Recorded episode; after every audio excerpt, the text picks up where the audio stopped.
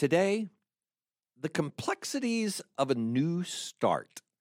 Perfect for a new year or for any other time a new start is coming or needs to come, whether you want it to or not.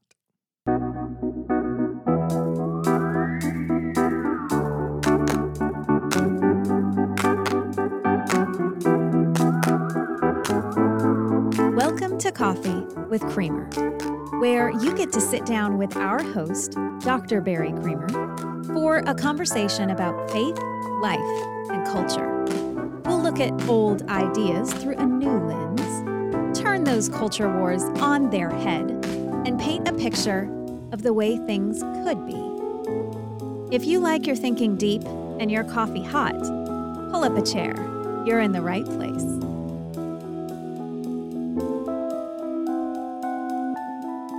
There are a host of different issues going on in the culture right now, and really always in our society, uh, that invite this conversation. Uh, it can be termed or framed a number of different ways, but it has to do with repentance and forgiveness. The idea of someone having done something that they need to apologize for or that removes them from some position of power or whatever it is.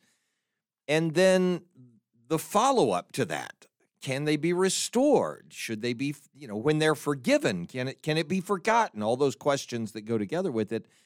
And in our culture it you know it, it plays out a lot of times in the idea of of an accusation leading to the cancellation of a human being from anywhere in public society or the restoration of that person, but then at the cost of someone else's security, uh, where uh, survivors might be looking at this person and saying, Why are you allowing them to come back out in public and traumatize me again? And so on. Well, all of those kinds of issues have underlying them uh, questions of uh, sin and failure and violence and abuse and anything where a person has crossed the line against another, so a transgression, and then restoration or forgiveness or uh, restitution and all of those kinds of ideas that go with what happens in the wake of that transgression. So that's that's what I want to talk about. And a couple of examples come to mind just in, in the immediate past. One, uh, Johnny Hunt, uh, whose case I'm not going to talk about in any detail whatsoever. I don't know any details about it other than what were in the the report that came out, uh, the Guidestone report that came out in the um, guidepost. I said Guidestone, the Guidepost report that came out uh, about the Southern Baptist Convention, the sexual abuse uh, that had taken place in it that had not been properly dealt with, and his is one of those cases, and it's told in some detail, but you can go read it if you want to know some of the detail. The, the report was available online. I'm, I assume it's still available online for you to read. So anyway, this this uh, pastor was guilty of violating in in the report, guilty of violating uh, and sexually abusing, taking advantage of a young woman that was uh, in his care for one reason or another. And uh, I, I don't have any doubt that it happened, but you know, again, I'm reading it from the outside, just saying what was in the report. Well, the report came out last year before the June convention met. And, uh, you know, this is uh, not even a year ago. So, six months, nine months ago, the report came out. And already, a month ago or so, four pastors uh, concluded, and this is all in social media, and you can go read it there for the details. Four different pastors concluded after meeting with him and, you know, presumably uh, having some kind of accountability with him, but they're all his friends, and I, that doesn't make them evil. It, it doesn't mean they don't care about him, doesn't mean they wouldn't be honest, but it does have an influence on what they're going to say or do uh, in response to his uh, transgression and then whether he should be restored or not. And all, all four of these pastors said, you know, we've spent time with him and we believe that it's time for him to be restored to ministry. And so they wanted to put him back into uh, service and put him on the platform for conferences that he preaches at and things like this. And of course, that caused an uproar from other people who said this is absurd for four friends to declare that he's now ready to be restored to the platform as if the entire guidepost report and the whole nature of sexual abuse reforms that were being advocated for weren't even important. I'm not even going to choose a side right now, but you can probably tell from my intonation what I think, uh, you know, about that. Uh, but, but, but that's for a different day. My point is, there is a legitimate question raised there. Are we saying he can never serve in leadership again? Are we saying he can never serve in a church again? Are we saying he shouldn't attend a church again? Are we, you know, so at what point do we say, oh, no, no, no, it's time for restoration? It's time for a person to be restored to where they were before. Uh, I mean, he's ex- so has he expressed repentance? Has he demonstrated enough of that? So on. All those questions come to mind. The other one happened even more recently. You'll remember a couple of weeks ago, Aaron Dean was convicted of manslaughter. As I'm recording this, he has not received a sentence yet. It could be, it could range from uh, things that require no jail time, uh, even though I think it would, uh, you know, at least uh, in title include some jail time, six months at a minimum or something like that, to to something very substantial in prison. But it wasn't he wasn't convicted of murder, but he was convicted of manslaughter in the death in the in the killing of Atatiana Jefferson, which I think was the murder of Atatiana Jefferson. I mean, uh, you know, if a woman's in her home, in her private home, uh, and is shot through the window for doing nothing more than exploring what on earth was going outside in her backyard from inside of her house, and she's killed. I would put that in the category of the murder of Atatiana Jefferson, even if uh, Aaron Dean is only convicted of manslaughter. I'm not saying by that that I want to change anything. That I don't know the details of. I didn't hear all the testimony. I'm not one of the jurors. I'm not. I'm not saying any of that. I'm just telling you, reminding you of the story and what happened and why I'm using the language that I'm using. In that case, I heard some of the testimony on the news, like many of you did, of Aaron Dean, who was saying how sorry he was that it had happened uh, who expressed remorse. Uh, I think, and no doubt regret, but even remorse over what had happened. And yet, at the same time, uh, made it clear that he would do the same thing again. and I don't know the words, I would do the same thing again, were used, but it was very clear. She was pointing a gun. I saw it. If she were to raise that gun, I would shoot her. Yeah, I would do the same thing.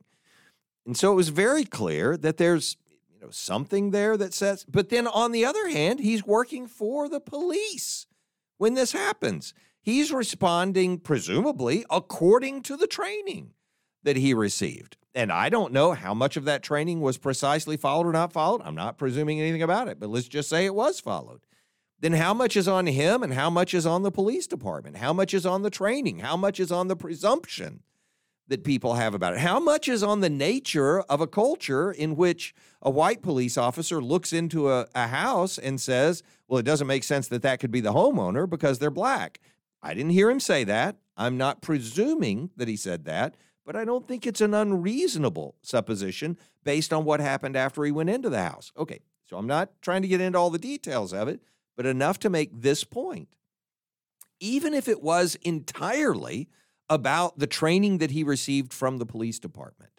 And even if it was entirely rooted in him personally, only in the systems that produced a person who would look at a home and that homeowner and not be able to put them together in his mind in a tenth of a second. Even if all of those things were true, so that there was no ill motive inside of him as a person thinking of another person, is there still no personal accountability for what happened? Or responsibility for what happened? Do, do, do, we just do we just say, well, you know, this is okay now because it really wasn't his fault? So we'll hold the police department accountable, and then we'll address systemic racism, and we'll just say, well, it's unfortunate that that you happen to be informed by that uh, during this event, but uh, you're free to go, Mr. Dean. Or do we hold him accountable and the system accountable, and so on? So all of those questions sort of address, and e- even if you say, oh, it was a tragic accident, a woman is still dead.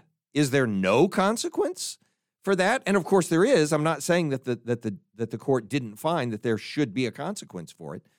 I'm simply pointing out that that question is a complex question and involves a lot of moving pieces. And while we may not be dealing with a high profile religious leader who has failed morally or with a police officer who has shot a homeowner through a window, while we may not be dealing with something that dramatic, and some of us are, but while, while we may not be dealing with something that dramatic, we do deal with the realities of people who have transgressed in some way, who have crossed the line to violate the people around them, maybe even violate you, and who repent. And I've got air quotes going, and, and not because I'm saying it's not a real word or used sincerely, but because we don't know. Because, you know, this person says, I'm, I'm sorry, I'll never do it again. I promise I'll never hit you again. I promise I'll never drink again. I promise I won't uh, go out and buy drugs again. I promise I won't steal again. I promise, you know, and so on. We deal with people like that all the time. When we deal with them, at what point do we say, I don't believe you? At what point do we say, you know, even if your repentance is sincere, I'm still not going to restore you? Or at what point do we say, I know you hurt me deeply, but I will let you back in? because you've repented and you've made things right. It, obviously, this is not an easy question to answer. And I don't expect it to take one episode for us to cover some of the complexities, nor do I expect us to have a formulaic response for you. So if you take A and B and combine them and square them and use the, you know, the whatever, the logarithm, then you can find the solution of whether they should be restored or not at this point. You know, we're not doing that. But I think if we understand at least the complexities that are involved, we can make decisions that are informed enough that we can take responsibility for the choices that we make about these things and move forward with an awareness of what we should be paying attention to as we're doing it. So the first thing I want to do is just give sort of a it, I, I'm going to say a scriptural grounding to how to talk about it and I and I do mean scriptural. It, it, I, I, am going to use some uh, biblical reference to to make this point, but it's also a historical and sociological point uh, because it would be true to talk about these things. You can tell that analytically, these things have to be talked about one way or another, regardless of whether you put it in the framework of the Bible as the authoritative Word of God, which I believe. I'm the president at Criswell College. We believe in Scripture but whether you believe that or not, the things scripture says about this needs to be dealt with. And so the approach that you take, I hope, would be informed by these considerations. So, in, in one way, I just want to take sort of a pass by uh, some scriptural ideas about this, just so you get the categories in your mind, but then a, a little more detailed analysis of what scripture actually says happens when a person commits a certain kind of violation against another person and how they respond to that and what that reveals about the ideas we ought to have in our mind as we're dealing with sin and f- repentance and forgiveness and restoration as concepts. So here's the here's the idea. First of all, in the complexity of the relationship between repentance and forgiveness, you absolutely have to have in mind first the difference between the offender, the person who has done the wrong, and the offended, the survivor, we would say, if it were a sex abuse uh, case. Uh, the offended being the person who was wronged in this case. The idea that offenders ever say to the offended, you should respond this way, as if they have authority to tell someone else what they should do when they were the one who offended them, is absurd at the outset. You are not the judge if you are the offender and you don't get to make the social decision about how this is to be resolved. You don't get to instruct the other person how to respond, and that happens all the time. We'll talk more about it in in uh, you know later conversations about this. But the idea that a spouse would say, You have to forgive me for this because the Bible says that's what Christians do, that's absurd. You don't have the right to use those words for a bunch of reasons, one of which is you are the transgressor in this situation, not the judge. And the other of which is it's just false. It's it's a, a lack of understanding of what the meaning of the word forgiveness or the content of the concept mercy is. Okay, so anyway, as we talk about it in scripture, the complexity of this begins with uh, or grasping the complexity of this begins with separating, with uh, making discrete how we speak of the offender and then how we speak of the offended. And so to talk about how complex the problems become, to use a couple of offenders as the example in scripture as easy examples because these are innocuous, they're dead, it was ages ago, nobody's offended when you talk about them, right? There's Judas who definitely has remorse. We'll talk the details later. I'll I'll read the passage to you in a little bit. But Judas, who definitely has remorse and yet becomes the model of the Antichrist. He's clearly not forgiven. Too bad, bud. You know, it's it's just too late.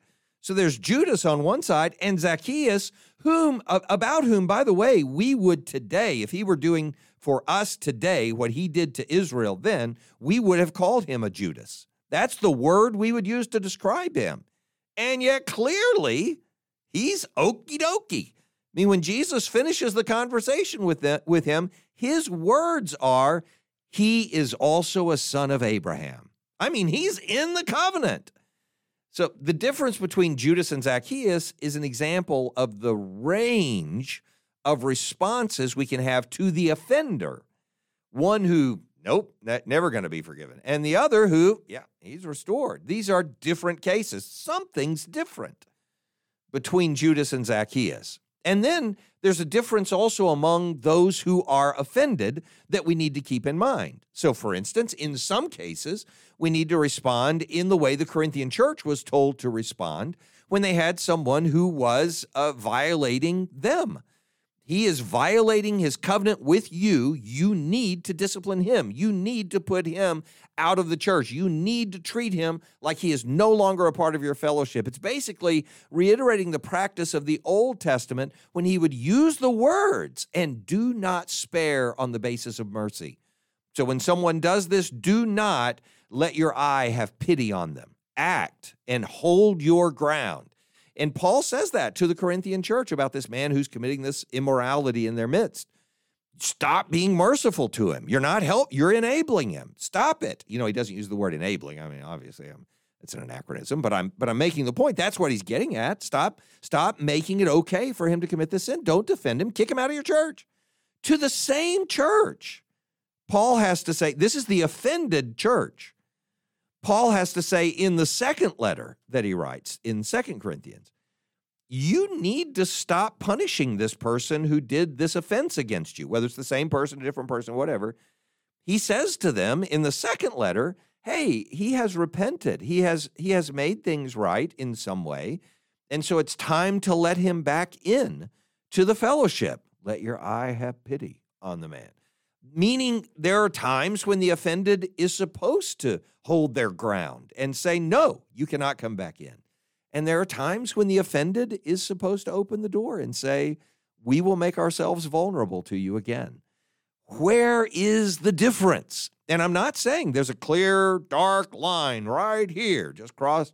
The whole point of this conversation is to say how complex it is to find the best choice for each offended or offender in each of these kinds of situations. So let's take into account then some of the layers of offense that happen when someone steps across the line, which also means some of the layers of offense that happen to a people who have been violated or a person who has been violated in some way, which also means these different ways that society as a whole is supposed to think of what we should do about it. What are we what are we supposed to make of this? And I think this part of the conversation, in, in and in my view, and, I, and I've talked about this for years. In when I was on the radio, we we did shows about this particular example in the Old Testament, which I think is revelatory in some ways. And it and again, it also just nods to some other issues that come up in other parts of Scripture. But it but it is revelatory about how complex this becomes because the nature of the offense is not simple to begin with even when you commit just one act, so you've done something wrong, you've stolen a sheep, you've actually committed three different offenses at a minimum. And these are the three that are inescapable. They are present no matter what, just on the basis of how a person is supposed to be responded to when they offend in that way. So I'm going to use that example of stealing a sheep. So in, uh, in Exodus 22, in fact, we'll make it an ox or a sheep. I'm just saying. As I look at the passage, I realize it's an ox or a sheep, either one. So here's how it says it in Exodus 22, verse 1. So, of course, this is the law. It's the Old Testament. I'm not saying let's reenact the law. I'm saying what this, and this is why I said a moment ago, I'm not giving this to you as the as the way to respond when someone steals from you. Oh, well, you owe me three. I'm not saying that. I'm not. I'm not asking for us to become, you know, uh, somehow governed by the Old Testament law in our American Constitution. I'm not asking for that at all. I don't believe in that at all. What I do know is that what Israel learned, and uh, I'll take it this way theologically first, what Israel learned from God about how they needed to deal with this socially is something that's applicable to societies. It, it applied to theirs, so we should learn from it, just from what they experienced in how God instructed them to do this. And putting that aside, just the fact that a society had to deal with all of these issues means that we should be willing to look at them and say, I wonder why they thought all of that was necessary in this act of responding to someone's transgression. And that's what we're going to answer. And as you'll see as we talk through it, it sort of automatically unfolds. And part of that's just because we th- we already have to think about these issues. It automatically unfolds into these things that we just can't get rid of. One way or another, we're going to have to deal with all of these things. So here's a way to see it Exodus 22. we're back to the passage now, finally. If a man steals an ox or a sheep and then kills it or sells it, which, which of course is why he stole it, probably. He's not just going to keep it in his field. So if a man steals an ox or a sheep and kills it or sells it, he shall repay five oxen for an ox, four sheep for a sheep. I have no idea why five and four. I don't, I don't know why it's more for ox than for sheep. I just don't get it. Maybe they're harder to replace. I don't know. Verse two. If a thief is found breaking, but notice that it is more. You don't just take the sheep back, you don't just take the ox back. There's more which tells you that this is a violation of something more than just the sheep being in the wrong place. If all that had happened is, oh, well, the wrong, wrong person's got the sheep, you get the right person the sheep, everything's back to normal. Nope, that's not enough. Something else has happened, which introduces a moral element here. So in verse 2, if a thief is found found breaking in and is struck so that he dies, there shall be no blood guilt for him. But if the sun has risen on him, there shall be blood guilt for him. He shall surely pay the person who killed him. If he has nothing, then he shall be sold for his theft. If the stolen beast is found alive in his possession, whether it's an ox or a donkey or a sheep, he shall pay double. So while the guy is trying to steal it, he hasn't even gotten away with it yet. Oh, I found him. He's trying to steal my sheep. Hey, put the sheep back and you go on your way. Nope. You were trying to steal my sheep. I found you while you were trying to steal it. I can prove that you were trying to steal it. Now you owe me another one. You got to make it right. So this tells you that there's more wrong here than just the transfer of property, you know, that somehow or another the property's in the wrong hands. There's something else going on here. So I think there are three things that are going on uh, that you just can't escape. Number one, the person has violated their own virtue. They have failed to be the right kind of person. That's in the language of stay, saying that this person is a thief, just identifying them as a thief. So when this person does this, the sun rises on the person. He's found breaking in. A thief is found breaking in. You've got a person who has failed morally to be the kind of person they're supposed to be. And so your response to them is different than someone who is the right kind of person. So this person's virtue has failed in some way. This is why we use the word vicious for people when they commit crimes. Now, it has come to mean particularly violent crimes and things like that, like a dog that's vicious.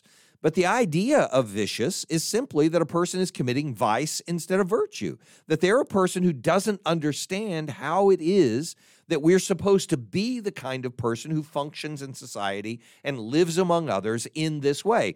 It's not about what we're doing to other people, it's about the kind of person we're supposed to be. This corresponds perfectly with virtue ethics. We've had conversations about ethical systems, but virtue ethics looks at every situation in person and doesn't simply say, what's the right thing to do? Because that implies that the rightness of it is in the act itself. Virtue ethics assumes that the, the more important question is what would a virtuous person do in this situation? What would the right kind of person do in this circumstance? And there's a lot of legitimacy in that. Even coming into the New Testament, when Jesus speaks about things that other people consider wrong, he says, even if you don't commit the act, that's not the question. What's going on in your heart? That's the question. And you know how that goes in the Sermon on the Mount and following. It's not the things that come into a man, but the things that come out of him that make him righteous or sinful, as Jesus says it, from the heart of a man, right? So all of those things are evidence that there's something in the person themselves that needs to be made right. And in and in context, what this deals with is saying, you know, like for instance, the response to Exodus 22 could have been, and there's some of this in the Old Testament, the response could have been, hey, if a man steals an ox or a sheep and you find him, kill him. Now you can do that if you are finding them and it's you know you, it's dark and you're not sure what's going to go on with this and so on. Fine, you can kill them because they were guilt. You were trying to defend your property and blah blah blah. I'm not saying now. I'm not saying we should be that way now. I'm not having a conversation about castle laws right now. I'm not talking about Texas and whether you like guns or not. In the Old Testament, when there were no police forces, there there was no criminal justice system the way we have it now. There was nothing like that when you had to defend your own property. It's saying even if you kill someone for stealing your property, if you weren't able to find, you weren't able to see them, uh, meaning you don't know who it was, you weren't going to be able to hold them accountable the next day, you weren't going to be able to take them to one of the cities where you could ask a judge to make a decision about it and so on. Then, you know, if you kill them, even though they were only stealing something, it's okay that you killed them. There is that present in the Old Testament, and it's present in some strong ways, stronger ways than that in some places. But it's also the case that here it's clear that if you find this person stealing your sheep and you have any possible way of solving the problem otherwise, then you don't kill them. There's something redeemable about the person, even if they haven't obtained the virtue they're supposed to have. And what that translates to in our current criminal justice system is the idea of reformation. That you don't throw people away simply because they've committed a crime. You don't throw people away because they had one moral failure. In our criminal justice system, it's the idea of reform. And for some people, that's the only thing that they think about. I appreciate the fact that those people are focused on reform because it's a legitimate issue. How do you bring a person to a point where they can survive again and serve and contribute to society again? Uh, reformation is a beautiful and brilliant thing, and it's a biblical thing. We should we should be willing to do that, but it's not the only thing. So the second thing that comes up is the one that's most obvious in this passage, which is restitution. So the person's, and this has to do with the person's debt to the one from whom they unjustly took something. So, you know, uh, and by the way, we do this now. We still do this now. So, for instance, in some criminal fraud convictions, and I'm sure this is true about some other convictions too. I just I just hear it when it has to do with fraud. In some criminal fraud convictions, there's a requirement for restitution. So you're going to serve 6 months in prison and you're going to give 2 million dollars back to the people that you, you know, stole from or whatever if they have the money. And I and from what I understand, a lot of times these restitutions never actually take place. Uh, it becomes a bankruptcy or something else, and whatever. But uh, but regardless, we have the concept of restitution built into our criminal justice system, so we understand what's going on here when it says when you steal someone's sheep, you got to give it back to them. you know, you you ha- you have to make it right the fact that the restitution goes beyond just what they took is a different thing. That's punishment. We'll get to that in a moment. We're not there yet. But just on the idea of restitution, it's automatic that you have to say, well, we have to get things back where they're supposed to be. And that actually corresponds, just like we were talking about when a person has failed to live up to the virtue they ought to have to be the kind of person they ought to be, that corresponds with virtue ethics. This one corresponds with utilitarian ethics. And again, we did a, we, we did a, a whole uh, podcast, a whole episode, maybe more than one episode on the different ethical systems, and utilitarianism is one of those. And utilitarianism is the idea that you do the most good for the most people. Whatever brings the most good, the most happiness to the most people, not cheap happiness, but the most utilitarian good to the most people, that's the thing that ought to be done. And that's what this is doing. This is restoring goods restoring sheep and oxen and so on to the person who ought to have them, and saying that if people can keep their property and they can harvest their crops and know that they're going to be able to sell it at the end of the year because not everybody was able to just steal it from them or raid them and take it from them, then we're going to have a better society than we would otherwise. This is the idea of, of utilitarianism. And it just it just corresponds nicely with the idea of, well, let's make things right. Let's get things back in the proper order socially so that people can go on functioning in their lives and things will be okay. We make things work all right. Okay, fine. That's a, and this is the idea of restitutions built into our, our our criminal justice system, built into our civil court system as well. The third one, though, and this is the one that's present in the fact that he doesn't just give back the ox that he stole, he has to give back five ox for the one that he stole, or he has to give back four sheep for the one that he stole. Or if he's caught in the act of the theft, so they never really got away with it, if they find the stolen beast alive in his possession, he's still got to pay back double. Not just the ox that he stole, but also another one from his own. Where he gets it, who knows? Yeah, good luck with that. Hopefully, not from another guy's field, right? Okay, so anyway, the point is this has to do with punishment.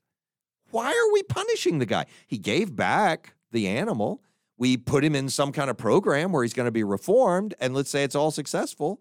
Why are we also punishing him? Why do we also require him to go to prison for a while? And, and I am not at all presuming that our prison sentences are just right now. I'm not at all presuming that.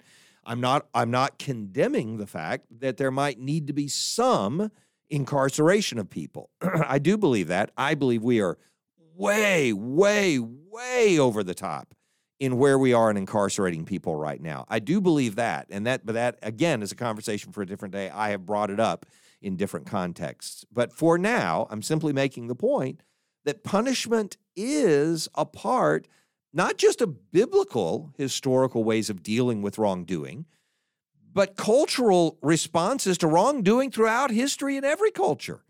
Punishment is built into our under, our understanding of what needs to happen when somebody does things at a certain level of wrongness. In some way, they need to be punished. Why is that? And it's because they have, in the first two examples, you remember we were saying, first two examples, the first two uh, points that we were making about the complexity of this violation when somebody violates one of the one of the laws in the second table of the commandments, you know, you know, don't steal, don't lie, don't covet, don't do all those things, or don't kill, you know, all of those things. When someone violates those laws, what you know, what is it they've really violated? Well, we said one, they violated their own nature that, that we're not supposed to be people like that. So we need reformation for that person. Secondly, they have they have a debt to whoever they took from. They need to pay it back, so restitution. But thirdly, they violated the social contract itself. But let me put it in theological terms first. They violated God. This is what David is saying in the 51st Psalm against you and you only have I sinned. That doesn't mean there aren't other offenses that he committed, but he's saying the only thing I need to focus on right now is the fact that the person I was violating was you, God. I was sinning against you. And so the idea of the person's violence to God, but let me just step back from that and say, you don't have to believe in God. And I, I absolutely think you ought to, and I do wholeheartedly. And I hold these things because of my belief in God. But even stepping back from that and just looking at it historically or socially, and David Hume would back this, and he's hardly a believer in God the person's violence to the social contract, simply to the obligations that we have in that society, the person's violence against that contract is enough to require an act of punishment on that person. Now, I said punishment, and that's negative. On the other two, I was using words that were affirmative. Remember, if the, the person's violated their own virtue, they need reformation. The person has a debt to whoever they stole from, they need restitution. But in this case, I'm saying the person violated the social contract, they need punishment. Well, there is another option it's atonement. But that's the only other option, you know, aside from punishment. And atonement entails the idea of punishment, but punishment on someone who took our place. This is the nature of the good news that we have in Christ. Okay, so you're you're beginning to see how complex this is on this third level that we're talking about the moral failure of the person in violation of the social contract, in violation of their relationship with God. It's because they have violated the moral or the social code. We have agreed together that when a person owns something, they can keep it. We have agreed together that you can't take someone else's life unjustly. We've agreed together that you're not going to get up in court and lie about people or spread false rumors about them and so on. And when you violate that code, you've not just offended that person, you've offended all of us because you've created a society in which we're not sure people are going to do what they said they were going to do. We have a serious problem when that happens. And so, punishment comes into the picture. This one corresponds, by the way, with deontology. Deontology is the is the idea of a duty based ethic. It's the one that I spent the most time on uh, because I'm a Kantian ethicist. Not that anybody cares about that word, but I'm just saying. And it, but it, but it does have to do with it. Like for instance, the Ten Commandments, especially the second table of the law, and those rules having been violated, and the the simple fact that when they're violated, something needs to be done in response to that because they are the thing that allows us to function together and so on. So deontology is brought. Now think about this. I'm telling you that just dealing with a person who has committed some kind of violation of a moral code corresponds in some way with having violated any of these three ethical systems, which are mutually exclusive ethical systems if you're a virtue ethicist, and I won't go into it right now, you don't believe the same things a deontologist believes or that a utilitarian believes. And you argue for ethics in ways that are incompatible with those other views. And you even come to different conclusions about what people ought to do in given circumstances. And yet, I'm telling you, we can't escape the fact that all three of these systems have to come to bear for us to grasp why we respond to immoralities, to transgressions, to sins, to crimes the way that we do. And so, you know, uh, so let me give you an example of this. The difference between all three of these layers, you know, your own virtue, the debt you owe, the violence you've committed against God or the social contract, that when you take all three of those together, the difference between those three makes for some distinctions in how things are to be handled when someone violates their commitments. So, for instance, in uh, when when we're talking about the virtue side of this, if I were talking about it from the ethical systems, when we were talking about the virtue side of this, a person has failed to be the kind of person they're supposed to be. We actually believe when we're dealing with people like this, this is why we make reformation the primary target, that we owe it to someone who's committed this kind of violation and then we recognize that it's it's built into their character. There's something that that's fallen short in them. They're not virtuous they're vicious. That's the reason we believe we owe it to the violators and we do by the way to figure out what's gone wrong with them. You know to punish for instance and that's at the other end of the spectrum remember remember to punish a drug addict without dealing with their addiction would be an absurdity to punish, and we do it all the time, to punish a drug addict without figuring out what's gone wrong in them as a person to uh, engender this sense of dependency and this genuine dependency, not just sense of dependency, is uh, it should be a non starter for us if we're actually trying to deal with things in the right way or to be practically helpful, even. So, virtue is the thing that requires us to do that, but it doesn't serve alone. It's not the only thing.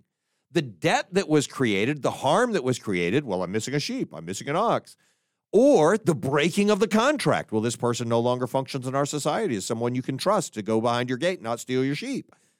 Either of those, that is, number two or three in the list that I was giving earlier, those are reasons for us to say, well, you know, that's true that something's gone wrong with them and that we need to address that and help them reform so that they're not that way anymore.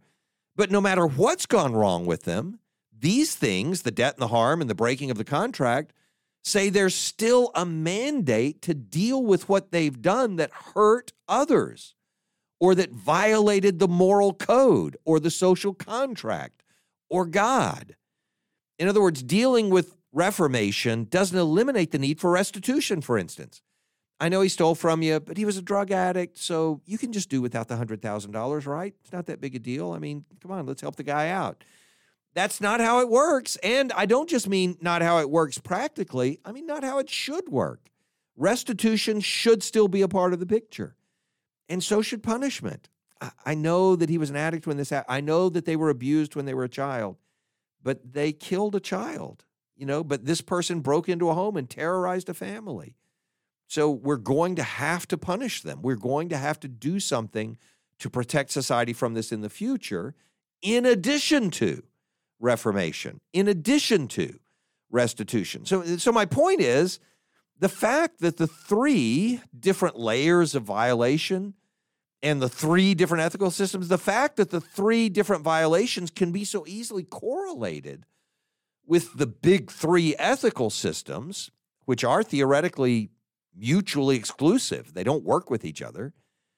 It strongly implies something that I think will help us to approach these issues with greater humility. It strongly implies that there's no single ethical theory capable of fully grasping our moral obligations. Now, that's not where I want to stop. Don't hang with me.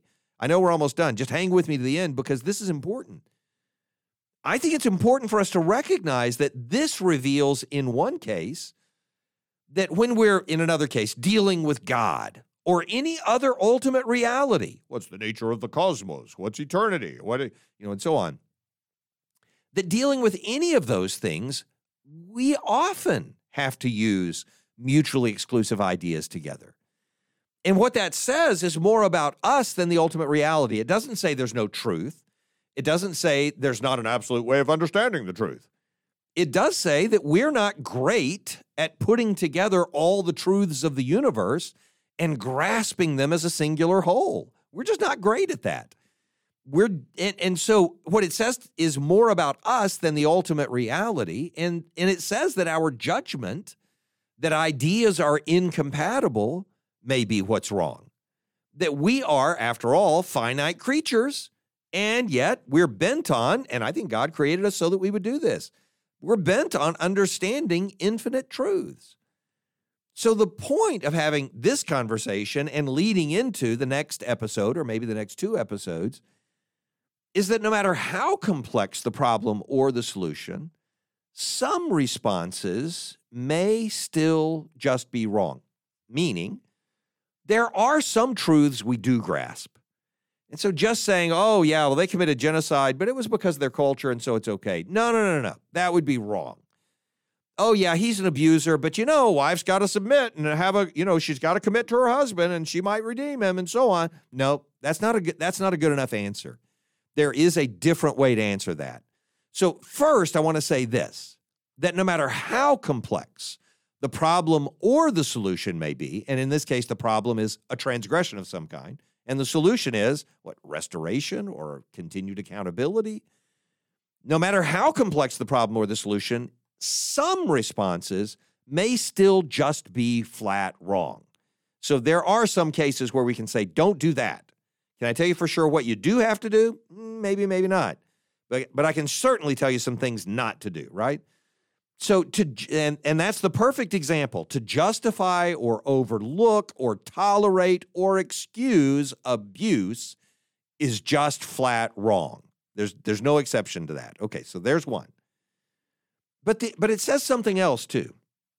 It says that even when there is no perfect solution, that is, when every single response you can find still leaves something amiss, still leaves something imperfect, that in that case, we still have to do something.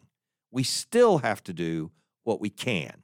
And we'll talk more about that. I get it that this is not satisfying for everybody, but this is the reality of the world we live in. And it's something we need to learn to deal with when we're ans- answering these questions about what we do with somebody who has gone wrong and then come back. What do we do? And that finally, that settling on one response doesn't mean everybody who would do the other is inherently wrong. They're not always in that only one path has any right options in it. It's not always that way. And so I'm bringing all of this up uh, to this day to, to invite us to take seriously the considerations all of us have to deal with when we're dealing with uh, drug addicts in our lives or abusers in others' lives or that we've come across in our lives or even our own abuses or our own addictions. And we're trying to make things right as we deal with all of those things, that we come at them with enough humility that we're willing to acknowledge that our response may not be perfect, but that we come with enough faith to realize that our response can make a difference. That's what we want to do we want to make a difference. Coming into this new year, as people make resolutions and decide what they're going to commit to, that's the difference I want all of us to have in mind. that we commit ourselves to enough faith that we realize that we can make a difference.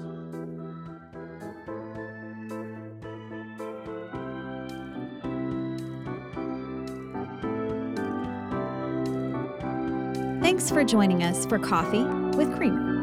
Your cup of coffee may be finished, but we are not. Come back next week for a refill as we sit down to examine a new set of ideas and cultural issues.